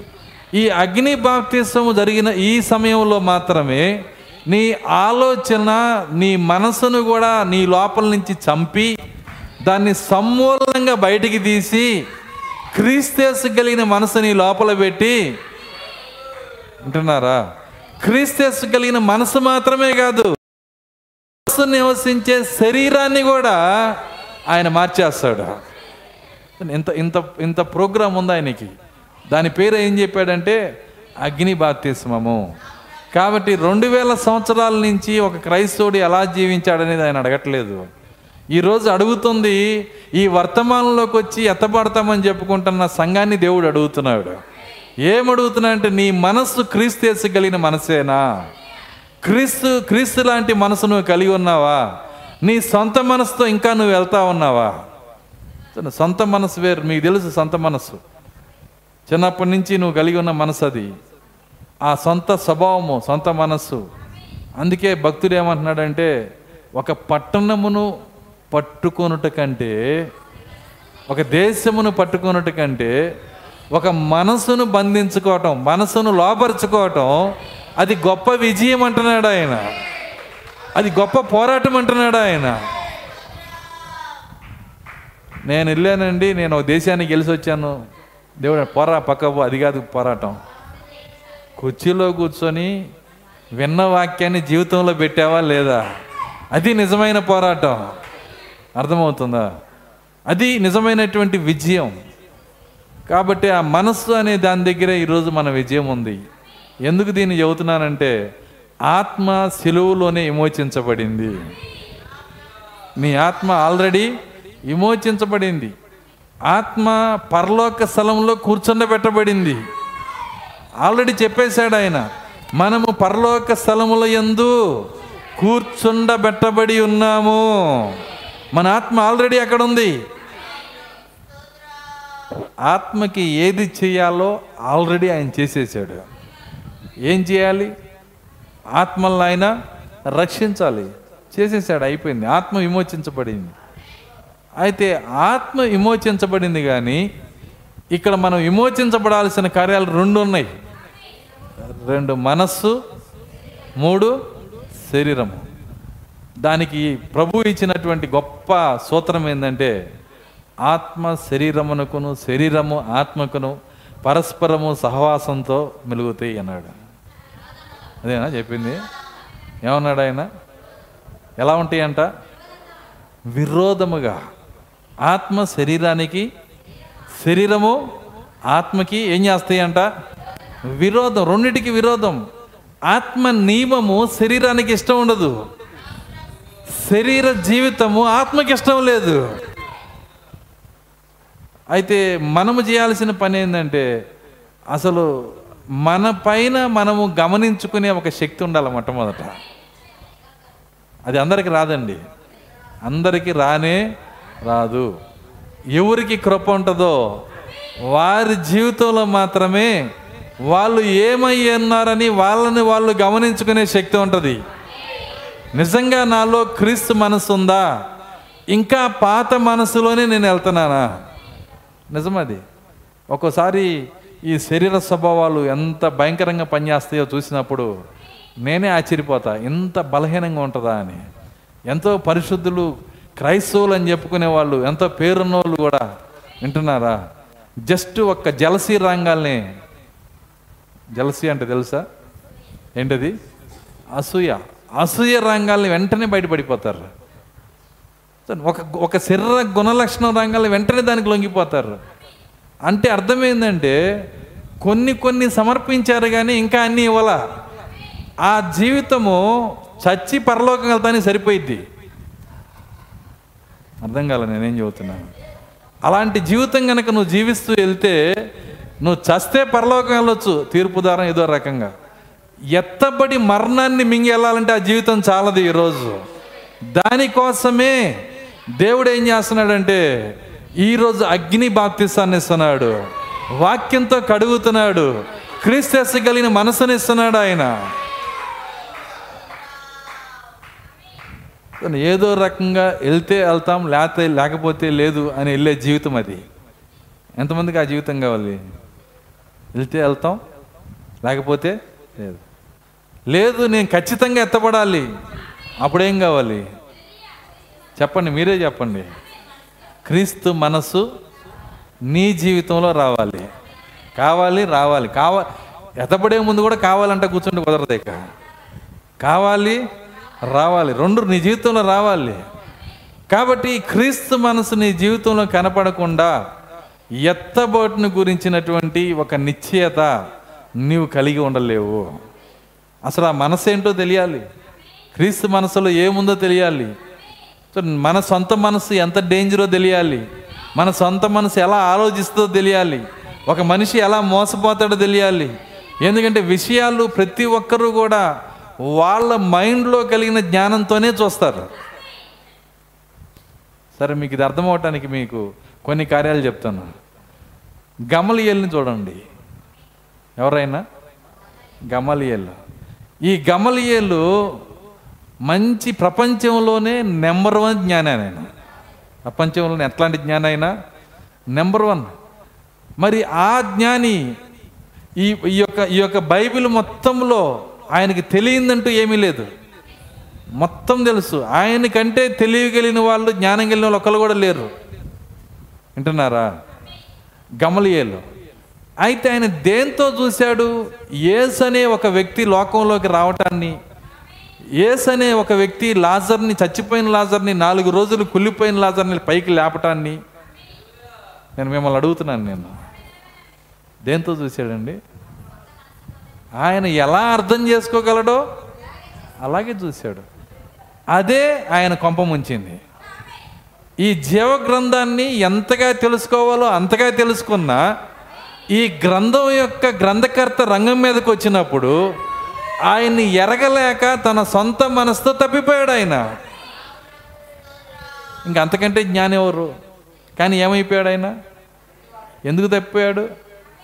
ఆయన మనసు వింటున్నారా? ఆయన ఆ విషయాలు ఎలా చూడాలో అలాగే చూస్తున్నాడు. ప్రతి ఒక్కరు అంతే నేను చెప్పాను ఒకసారి ఒక ముసలమ్మ మేము వెళ్తున్నప్పుడు వీళ్ళు అబద్ధ బాధకులు దెయ్యం పట్టిన వాళ్ళని మమ్మల్ని తిడుతుంది. కానీ ఆమె చేతిలో చూస్తే చుట్ట చుట్ట ఉంది ఆమె లోపల. ఆమె విషయాలు ఎలా చూడాలో అలాగే చూస్తుంది. ఆమె ఆమె లేకపోతే గమలియాల గురించి నేను చెప్పట్లా. ప్రతి వ్యక్తి ఈవెన్ నేను కూడా క్రీస్తు ఆత్మ లేకపోతే కార్యములు ఎలా చూడాలో నా సొంత విధానంలోనే చూస్తాను. కానీ అది ఆ విధంగా చూడకూడదు.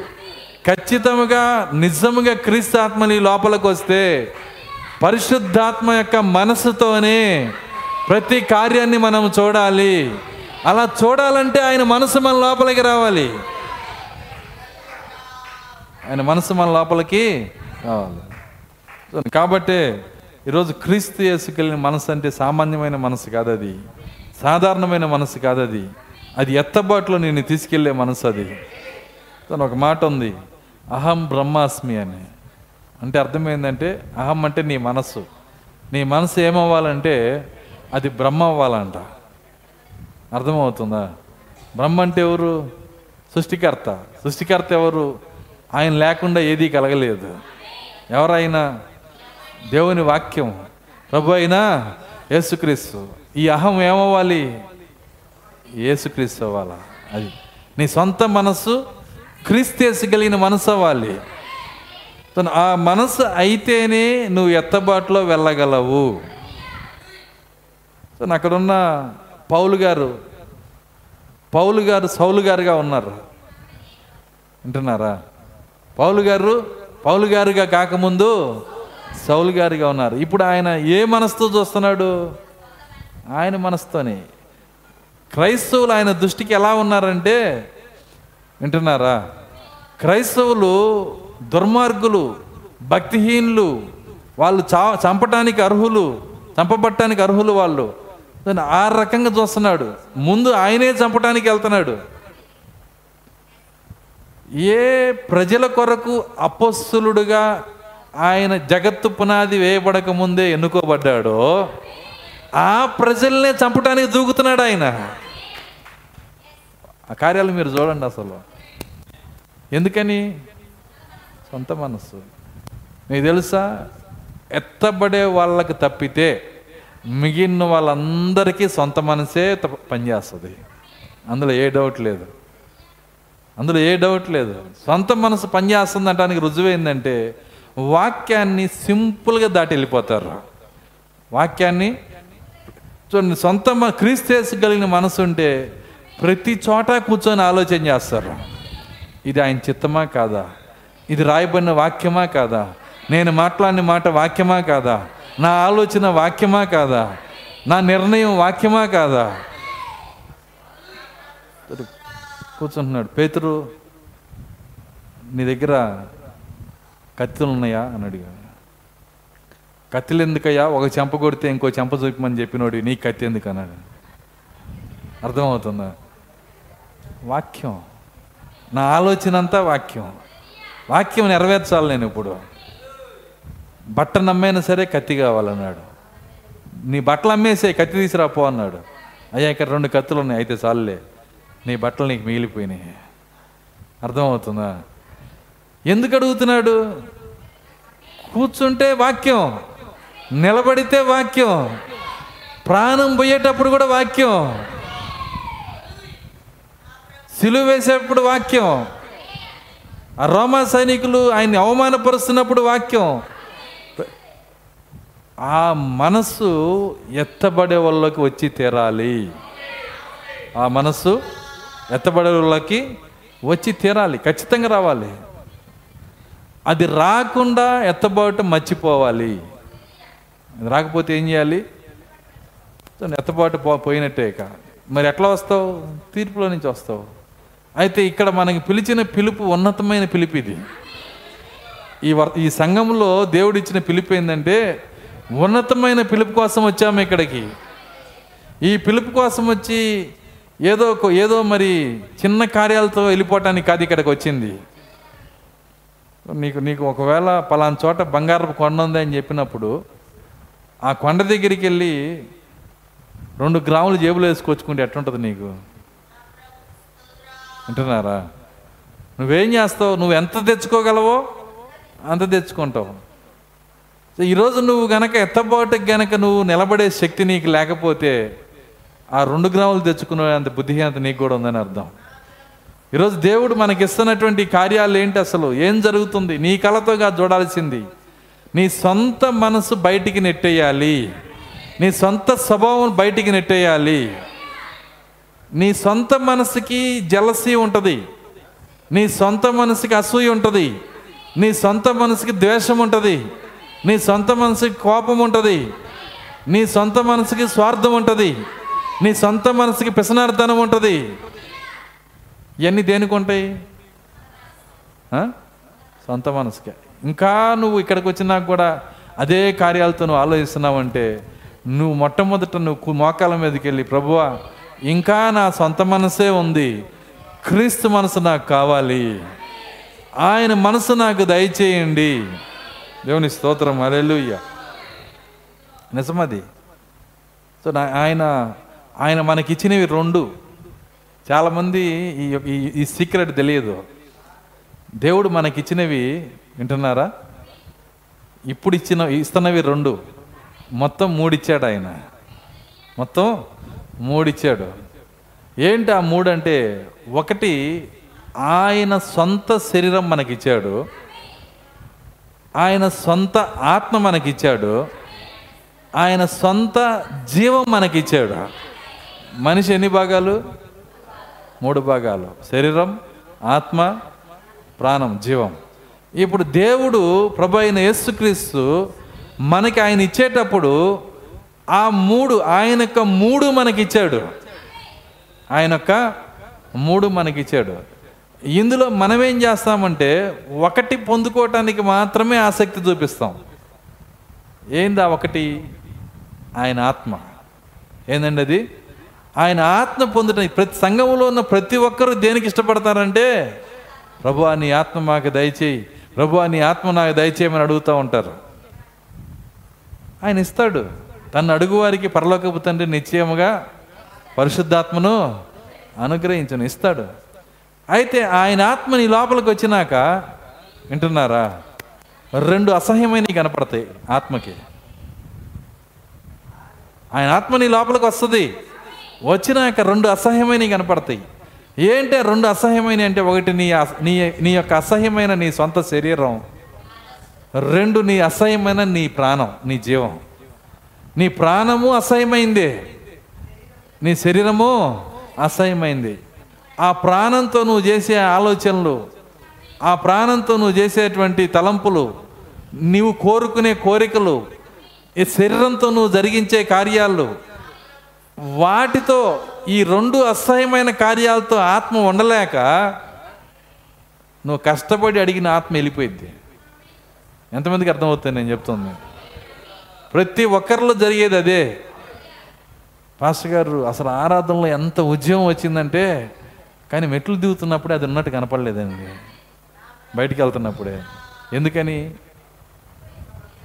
చూడండి అసహ్యమైన మిగిలిన రెండు. ఆ ఆత్మ ఆ ఆత్మ శాశ్వతంగా నీలో ఉండాలంటే ఈ రెండు మారాలి. ఏంటి రెండు? ఒకటి ప్రాణము రెండు శరీరము. శరీరము కంటే ముందు ప్రాణం మారాలి. వింటున్నారా? శరీరం కంటే ముందు ప్రాణం మారాల. ఎందుకంటే ప్రాణం ఏం కోరుకుంటుందో శరీరము దాన్నే చేస్తుంది. ప్రాణం ఏం కోరుకుంటుందో శరీరం అదే చేస్తుంది. ప్రాణము పంది ప్రాణం అనుకోండి పంది జీవం అనుకోండి. శరీరం ఏం కోరుకుంటుందంటే మంచి మురుగుంట్లో ఒక నాలుగు గంటలు నానితే బాగుండు అనుకుంటుంది. ఎందుకు అనిపించింది దానికి శరీరానికి? ఆ పంది లోపల ఉన్నది పంది ప్రాణం. పంది ఆత్మ కాదు పందికి ఆత్మ ఉండదు. అర్థమవుతుందా? అంటే మూడు కార్యాలు మీరు జాగ్రత్తగా పట్టుకోవాలి. ఏంటి మూడు కార్యాలు అంటే ఒకటి ఆత్మ రెండు ప్రాణము మూడు శరీరము. ఒకటి ఆత్మ రెండు ప్రాణము మూడు శరీరము. ఈ మూడు కార్యాలలో వింటున్నారా? మనము ఆయన్ని ఎంబడించేటప్పుడు మొట్టమొదట ఆయన ఆత్మ మన లోపలికి రావాలి. ఆయన ఆత్మ మన లోపల నివసించటానికి శుభ్రమైన ప్రాణం కావాలి. శుభ్రమైన ప్రాణం కావాలి. ఈ ప్రాణము ఎవరి ప్రాణము పనికిరాదు. చివరికి అబ్రహాం ప్రాణం కూడా పనికిరాదు. మోసే ప్రాణం కూడా పనికిరాదు. అందుకే దేవుడే స్వయముగా ఆయన క్రీస్తుగా జీవించి తన ప్రాణాన్ని మన కోసం పెట్టి ఆ ప్రాణం మనలోకి ఇస్తున్నాడు ఆయన. దేవుని స్తోత్రం. అలెలుయ్య నిజమది. చూడండి గంట అయిపోయింది. ఒక పది నిమిషాల్లో ముగిస్తాను. జాగ్రత్తగా నన్ను చూడండి ఒక సబ్జెక్టుగా చెప్తున్నాను. మీ హృదయంలో ఇది రాయబడాలి ఈ కార్యాల. ఎందుకంటే అనేక మంది ఎందుకు ఆత్మను పొంది పొద్దున్నే తగాదాలు చేస్తారంటే కారణం అదే. ఈ రాత్రి ఆత్మ ఆత్మను పొందుతారు పొద్దున్నే బిందెలు చుట్టపోతూ ఉంటాయి నీళ్ళ దగ్గర. చిన్న విషయం వస్తే ఇక మనము మనం పట్టుకోలేము వాళ్ళని. ఎందుకంటే ఆత్మ ఉండదు. వచ్చిన ఆత్మ వెళ్ళిపోతుంది. ఆత్మకి అసహ్యం ఆ ప్రాణాన్ని చూసినప్పుడు. వింటున్నారా? సో నా ప్రాణము ఏదైతే ప్రాణం ఉంటుందో శరీరము దానికి ఆమెనంటది. శరీరము ప్రాణానికి ఆమెనంటది. ఒక గొర్రె ప్రాణం ఉందనుకోండి ప్రాక్త అంటున్నాడు ఆ గొర్రె దాని ప్రాణాన్ని బట్టి పొరపాటున బురద గుంట్లో ఒక కాలు పడితే వింటున్నారా? అది ఇదిల్చుకొని ఇంకొకసారి పడకూడదని అక్కడి నుంచి వచ్చేస్తుంది అది. ఇదిల్చుకుంటుంది మొత్తం. పొరపాటును కూడా ఆ బు- ఉండటానికి అది ఇష్టపడదు. ఆ పాపంతో ఉండటానికి అది ఇష్టపడదు. ఆ బలహీనతతో ఉండటానికి అది ఇష్టపడదు. ఎందుకంటే అది గొర్రె జీవము. అప్పుడు శరీరము దేన్ని బట్టి నడుస్తుంది? జీవాన్ని బట్టి. వింటున్నారా? వాటికి రెండే ఉంటాయి కానీ మనిషికి మూడు ఉన్నాయి ఒకటి ఆత్మ రెండు ప్రాణము మూడు శరీరము. కాబట్టి మన యొక్క ప్రాణము మనలో ఉన్న ప్రాణము అది ఏం కోరుకుంటుందంటే దాని యొక్క పాత స్వభావాన్ని బట్టి అనేక విషయాలు అది కోరుకుంటూ ఉంటుంది. దానికి అసూయ ఉంటుంది ఇందాక చెప్పాను కదా. దానికి అబద్ధాలు చెప్పే స్వభావం ఉంటుంది. దానికి దొంగతనాలు చేసే స్వభావం ఉంటుంది. దానికి దానికి ఈ లోక సంబంధమైన ఏదైనా ఉంటుంది. ప్రతి పాపము దాంట్లో ఉంటుంది. ఒకసారి ఒక ఒక సహోదరి ఒక పాస్టర్ గారు కొత్త చొక్కా వేసుకొచ్చాడు. వేసుకురాగానే ఆమె కళ్ళల్లోంచి నీళ్ళు జలజలా కారి కిందకు వచ్చినాయి? పక్కన వ్యక్తిని అడుగుతున్నాడు ఏంది అట్ట ఏడుస్తున్నాను పాస్టర్ గారు కొత్త చొక్కా వేసుకున్నాడు పాపం కంట్రోల్ చేసుకోలేకపోయింది. నేను నేను ఆమెను చూసి జాలిపడ్డా. ఎందుకంటే అది పాత జీవం అది. అదంతే. ఎంతమందికి అర్థమవుతుంది నేను చెప్తుంది? అది పాత జీవం పాత ప్రాణం అది. ఆ పాత ప్రాణము ఎత్తబాటుకి పనికిరాదు. నువ్వు ఎలా నడుస్తున్నావు ఈరోజు? దేంతో నడుస్తున్నావు? ఇంకా పాత ప్రాణంతోనే నడుస్తున్నావా? క్రీస్తస్ కలిగిన మనసుతో ఆ ప్రాణంతో నడుస్తున్నావా? క్రీస్తు యేసు కలిగిన ప్రాణము సంపూర్ణమైనప్పుడు ఆ జీవని లోపలికి వచ్చినప్పుడు అప్పుడు అంటాడు ఈ జీవంతో పాత శరీరంతో కాదు నువ్వు నడవాల్సింది ఇప్పుడు నా శరీరమే నువ్వు తీసుకో. దేవుని స్తోత్రం అలెలుయ్య సరే దీనికి ఒక లేఖనాన్ని కూడా చూద్దాం మనం. తెసలోనికి రాసిన పత్రిక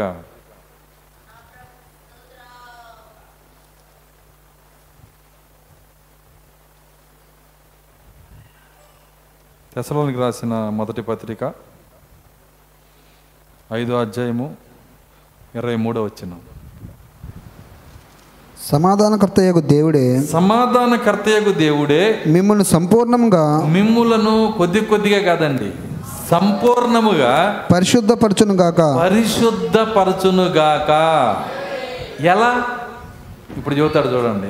మీ ఆత్మయు మీ ఆత్మయు ఆత్మయు జీవమును మీ జీవమును శరీరమును మీ శరీరమును మన ప్రభు అయిన యేసుక్రీస్తు అయిన యేసుక్రీస్తు రాకడ యందు అక్కడ ఎందు నిందారహితంగాను నిందారహితముగాను సంపూర్ణంగాను ఉండునట్లు లేనిదిగాను సంపూర్ణముగాను సంపూర్ణంగాను ఉండునట్లు కాపాడబడును గాక. కాపాడబడునుగాక. ఏమేం కాపాడబడాలంట? ఎత్త ఎప్పుడు ఏ సమయంలో కాపాడబడాలంట?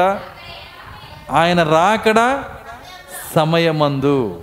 ఆయన రాకడ సమయమందు. ఆయన రాకడ సమయం ఏది? ఇదేనా? నా ఆత్మ పవిత్రంగా ఉందండి. ఇవన్నీ చెప్పమాకండి.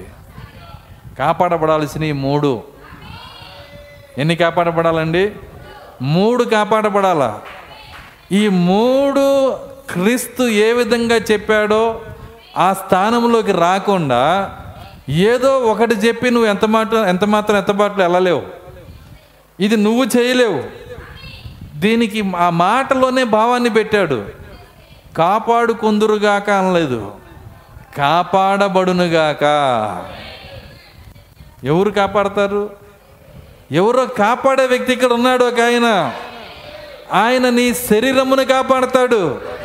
నీ ప్రాణమును కాపాడతాడు. నీ యొక్క ఆత్మను కాపాడతాడు. నిందారహితంగా చేస్తాడు. లోపము లేనిదానిగా చేస్తాడు. సంపూర్ణంగా చేస్తాడు. ఒక మాటలో ఎంతో అర్థం ఉంది. కాబట్టి మన వాక్యాన్ని చూస్తున్నప్పుడు ఎంతో జాగ్రత్తగా దాన్ని మనం చూడాలి. అసలు మనమెవరు మనం ఎరిగి ఉండాలి. వింటున్నారా? నీ తలంపులే నీవు. నీ తలంపులే నీవు. సో నా నేను ఇందాక చెప్పాను ఆ పాస్టర్ గారు కొత్త చక్క వేసుకున్నందుకు ఏడిచిందండి ఇప్పుడు ఆమె ఎవరు? ఆ తలంపే.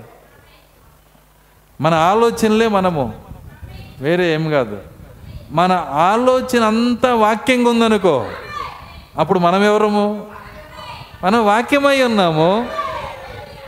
మ్యాథ్స్ చాలా ఈజీ ఇది. చాలా సింపుల్గా చేయొచ్చు నువ్వు దాన్ని. నీవు నీవు నిజముగా ప్రతి దానికి వాక్యమునే ఆలోచిస్తే వాక్యంలోనే నువ్వు నిలబడితే వాక్యముగానే జీవిస్తే నీ ఆలోచన వాక్యంగా ఉంటే అప్పుడు నువ్వు వాక్యమై ఉంటావు.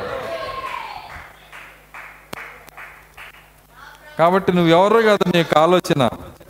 సమాధానకర్తయ్యకు దేవుడే మిమ్ములను సంపూర్ణముగా పరిశుద్ధపరచును గాక మీ ఆత్మయు జీవమును శరీరమును మన ప్రభు అయిన యేసుక్రీస్తు రాకడయందు నిందారహితముగాను సంపూర్ణముగాను ఉండునట్లు కాపాడబడునుగాక. అసలు నిందారహితం అంటున్నాడు ఆయన.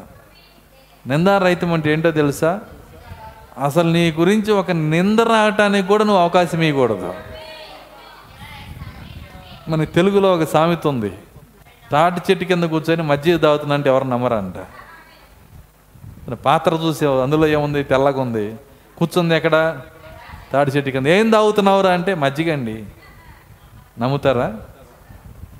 సో తాడి చెట్టు కూర్చొని కూర్చొని మజ్జిగ తాగుతున్నా అంటే ఎలా నమ్మరో? నువ్వు నిజంగా మజ్జిగే తాగు. కానీ నీకేమొస్తుంది? నింద వస్తుంది అంటే నువ్వు అసలు అక్కడ అలాంటి నింద రావటానికి కూడా నువ్వు అవకాశం ఇవ్వకూడదు నీ జీవితాన్ని. తప్పు చేసిన సంగతి తర్వాత దేవుడు ఏమంటున్నాడు చూడండి. నిందారహితముగా అబ్రహమా నీవు నా సన్నిధిలో నడుచుచు నిందారహితముగా ఉండుమంటున్నాడు ఆయన. ఎవరో నీ గురించి ఒక నిందగా మాట్లాడటానికి కూడా ఒక అవకాశాన్ని నువ్వు ఇవ్వకూడదు. అయితే ఆ శక్తి ఎక్కడి నుంచి వస్తుంది? నీ బలం కాదు. నీ సొంత మనసు కాదు. నువ్వు చూసే విధానం కాదు. నువ్వు అర్థం చేసుకునే విధానం కాదు. ఆయన మనసు నీకు వస్తేనే దానికోసం ఏం చేయాలి? నువ్వు అడగాలి. దేవుని దగ్గర అడగాలి. వింటున్నారా? నువ్వు దేవుని దగ్గర కూర్చొని అడగాలి. ప్రభువా నీ మనసు నాకు దయచేయండి. మీకు తెలుసా? సంఘంలో జరిగేది ఏంటంటే ఒకటి మాత్రమే అడుగుతారు. ఏంటది? ఆత్మని. టేప్ అరిగిపోయేంతగా అడుగుతారు. ప్రతిరోజు అడుగుతారు. ఎక్కడ లోపం జరుగుతుందని నేను చూసినప్పుడు వింటున్నారా? ఇక్కడ భాషలు మాట్లాడతారు అక్కడికి వెళ్ళి తన్నుకుంటారు. రాక్త అంటున్నాడు. ఇక్కడ భాష ఇక్కడ భాషలకు అర్థం చెప్తారు ఇక్కడ వరాలు ప్రదర్శిస్తారు అక్కడికి వెళ్ళి వ్యభిచారులుగా ఉంటారు. ఏమైంది వీళ్ళకి? వింటున్నారా? ఆత్మ వస్తుంది. కానీ ఆ ఆత్మ వారిలో శాశ్వతంగా ఉండటానికి అవకాశాన్ని వాళ్ళు ఇవ్వలేకపోతున్నారు. పెంతుకోస దాన్ని చేయలేకపోయింది. వింటున్నారా? పెంతుకోస దాన్ని చేయలేకపోయింది. అందుకే పెంతుకోసు పేరు ప్రాక్త ఏమనంటే లవోద్దికి అన్నాడు ఆయన. లవోద్దికీలు ఎవరో కాదు పెంతుకోసులు పెంతుకోసు దాన్ని చేయలేకపోయింది. కానీ ఈరోజు పెంతుకోసు తర్వాత వచ్చిన ఈ ఉద్యమము ఈ గడియ వర్తమానము దీని పేరేందంటే అగ్ని బాప్తిస్మము. పరిశుద్ధ అగ్ని బాప్తిస్మం ఎక్కడుంది పరిశుద్ధ అగ్ని బాప్తిస్మము? పన్నెండు వందల వర్తమానాల్లో ఉంది.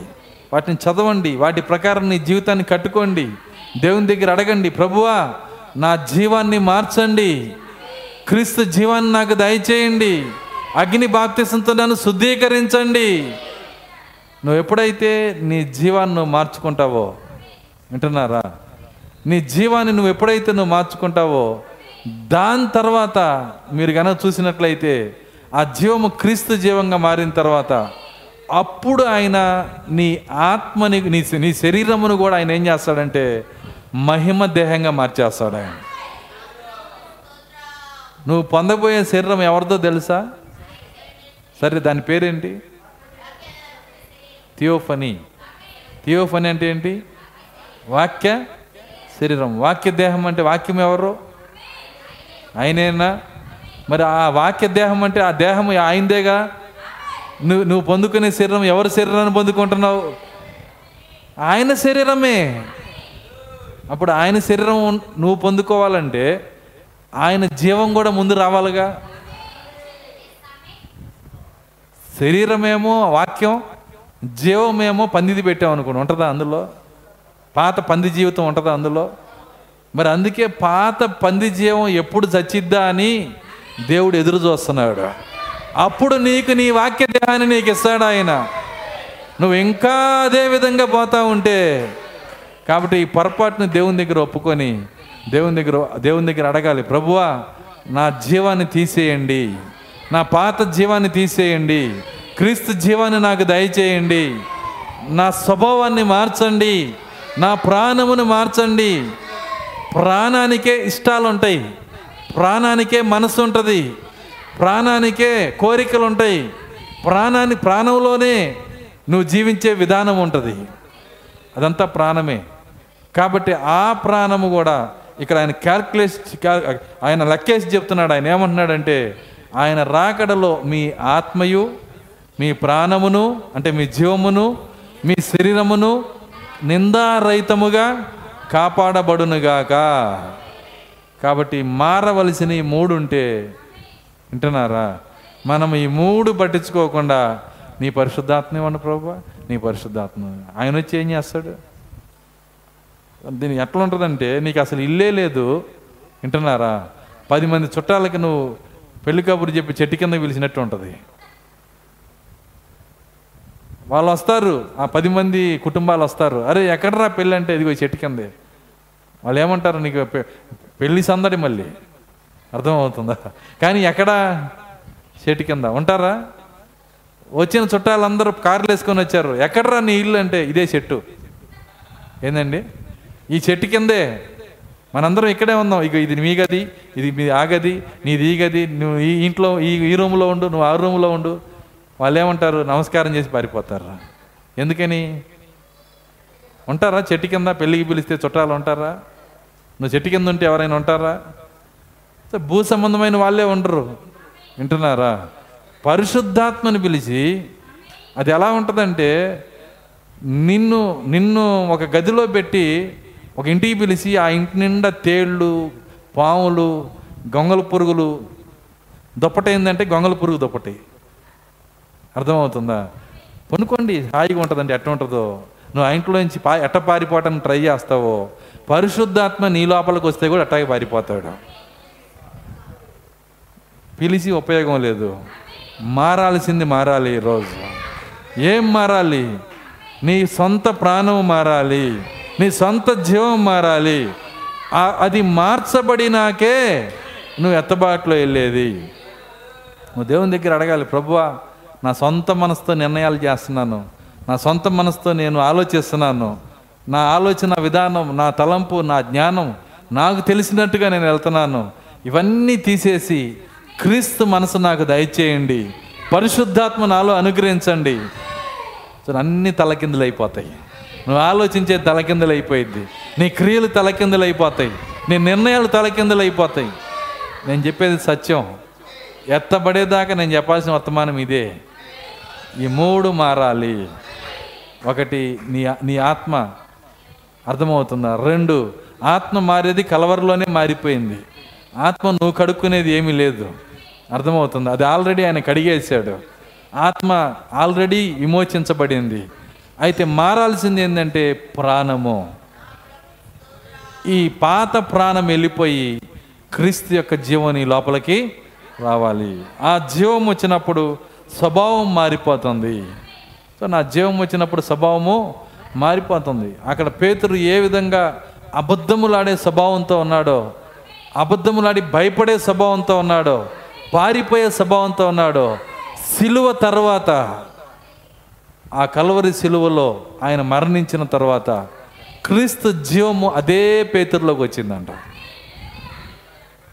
అదే పేతుర్లోకి ఆ చలిమంటకి రోమా సైనికుల ఖడ్గాలు తలతల మెరిసినాయి అంట.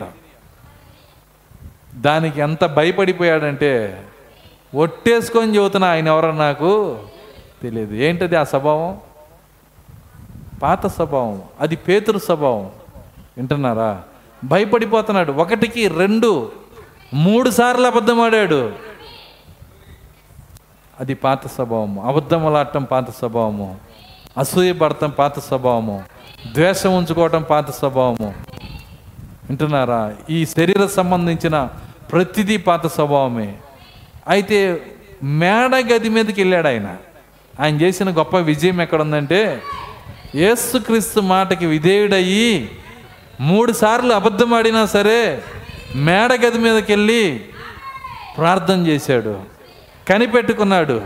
ఎప్పుడైతే కనిపెట్టుకున్నాడో అక్కడ పరిశుద్ధాత్మ మాత్రమే రాలేదు. ఎన్నుకోబడిన వారికి ఆత్మ వెనకాల జీవాన్ని కూడా ఇస్తాడు. ఖచ్చితంగా ఇస్తాడు. నువ్వు గనక నిజంగా ఎన్నుకోబడితే ఆత్మ వెనక జీవాన్ని కూడా ఇస్తాడు.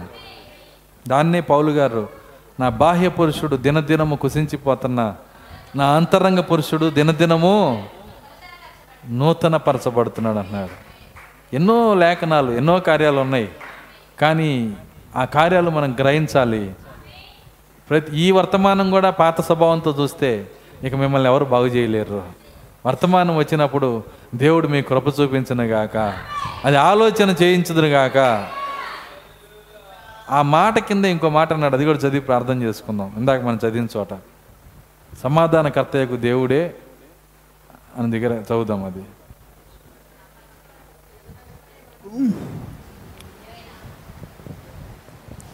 మిమ్మల్ని మిమ్మల్ని పిలుచువాడు మిమ్మును పిలుచువాడు నమ్మకమైన వాడు కనుక నమ్మకమైన వాడు గనక అలాగు చేయును. అలాగు చేయును.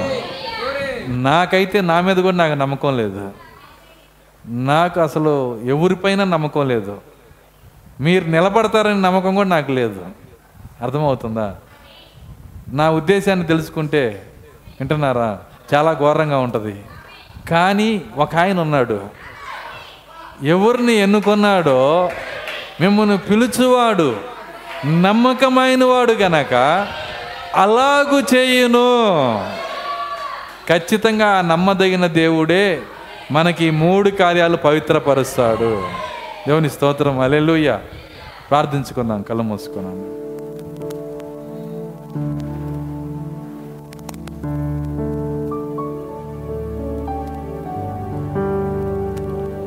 స్తోత్రములు స్తోత్రములు స్తోత్రములు స్తోత్రములు. కృపగల తండ్రి మీ స్తోత్రాలు చెల్లిస్తున్నాం.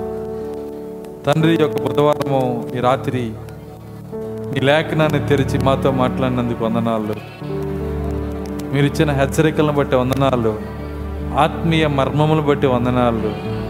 ప్రభువా మేము పరిశుద్ధాత్మని కావాలని అడిగినప్పుడు ఆత్మ హృదయంలోకి వచ్చినప్పుడు కొద్ది సమయం మాత్రమే ఆయన మేము మోసుకొని వెళ్ళగలుగుతున్నాము కారణం ఏమిటో మేము ఇప్పుడు చూసాము ప్రభు మా పాత స్వభావం ఇంకా మిగిలే ఉంది. మా పాత ప్రాణము అలాగే ఉంది. పాత మనస్సు అలాగే ఉంది. ఓ ప్రభువా అది మార్చబడకుండా మా శరీరము మార్చ మార్చబడదు ప్రభువా. మా శరీరం మార్చబడకుండా ఆ ఆత్మ శాశ్వతంగా మాలో నివాసం చేయలేదు నాయన. మీరు సిలువలో మాకు ఇచ్చిన మూడు కార్యాలను బట్టి వందనాలు. శరీరము మాది కాదు ప్రాణము మాది కాదు ఆత్మ మాది కాదు నాయన. మూడు కార్యాలు మీరే మాకు ఇస్తున్నారు ప్రభు. నీకే స్థుతులు చెల్లిస్తున్నాం. దేవాది దేవానికి స్తోత్రాలు చెల్లిస్తున్నాం. కృపగల తండ్రి నీకు స్తోత్రాలు చెల్లిస్తున్నాం. ఓ ఈ రాత్రి నాయన విన్న ప్రతి మాట మా వినికిల్లో దీవించండి. ప్రభువా మా అంతటా దాన్ని మేము చేయలేము ప్రభువా. ఓ ఎత్తబడి ఏ విశ్వాసి దాన్ని చేయలేడు. అయితే నీ లేఖనని మేము నమ్ముచున్నాము. మిమ్మల్ని పిలిచినవాడు నమ్మదగినవాడు గనక ఆయన అలాగూ చేయునని. అయ్యా మీ నమ్మదగిన తనమే మమ్మల్ని నిలబెట్టుచున్నది ప్రభువ. మమ్మల్ని నడిపిస్తున్నది నాయన. ఓ ఇంకా ఎవరైతే మార్చబడవలసి ఉన్నారో ఇంకా ఎవరైతే పాత స్వభావంతో వెళ్తున్నారో పాత మనస్సుతో వెళ్తున్నారో వారిని గద్దించి సరిచేయండి ప్రభువా. ఈ రాత్రే సరిచేయండి నాయన. మూడు స్థలముల్లో నాయన మీరు పని చేయండి ప్రభువా. మూడు స్థలంలోకి మీరు దిగిరండి నాయన. మీ చిత్తాన్ని జరిగించండి ప్రభువా. దేవానికి స్తోత్రాలు. ప్రతి మాట మా వినికిల్లో దీవించండి. దాని ప్రకారం జీవించే శక్తి మాకు దయచేయమని. ఇప్పుడు వచ్చిన ప్రతి బిడ్డను మీరు దీవించమని. ఈ వర్తమానం నాయన దూర స్థలముల నుండి ఉంచున్న బిడ్డలకు కూడా వారి హృదయాల్లో నాయన పనిచేయటకు సహాయము దయచేయమని. యేసుక్రీస్తు నామలో ప్రార్థించి వేడుకొంచున్నాము తండ్రి. ఆమె ఆశీర్వాదం ఉంచుకుందాం. మన ప్రభు అయిన యేసుక్రీస్తు వారి కృప ప్రేమ సమాధానం మన ఆత్మ మన శరీరము మన ప్రాణములను కాపాడే ఆ గొప్ప కృప ఇక్కడ కూడినటువంటి వాక్య వధువుకు భూమి మీద ఉన్న ఆయన వాక్య వధువుకు సదాకాలంతో తోడే నడిపించను గాక ఆమెను. అందరం దేవుని స్థుతించుదాం. హాలెలూయా హాలెలుయా హాలెలుయా అందరికి వందనాలు గాడ్ బ్లెస్ యూ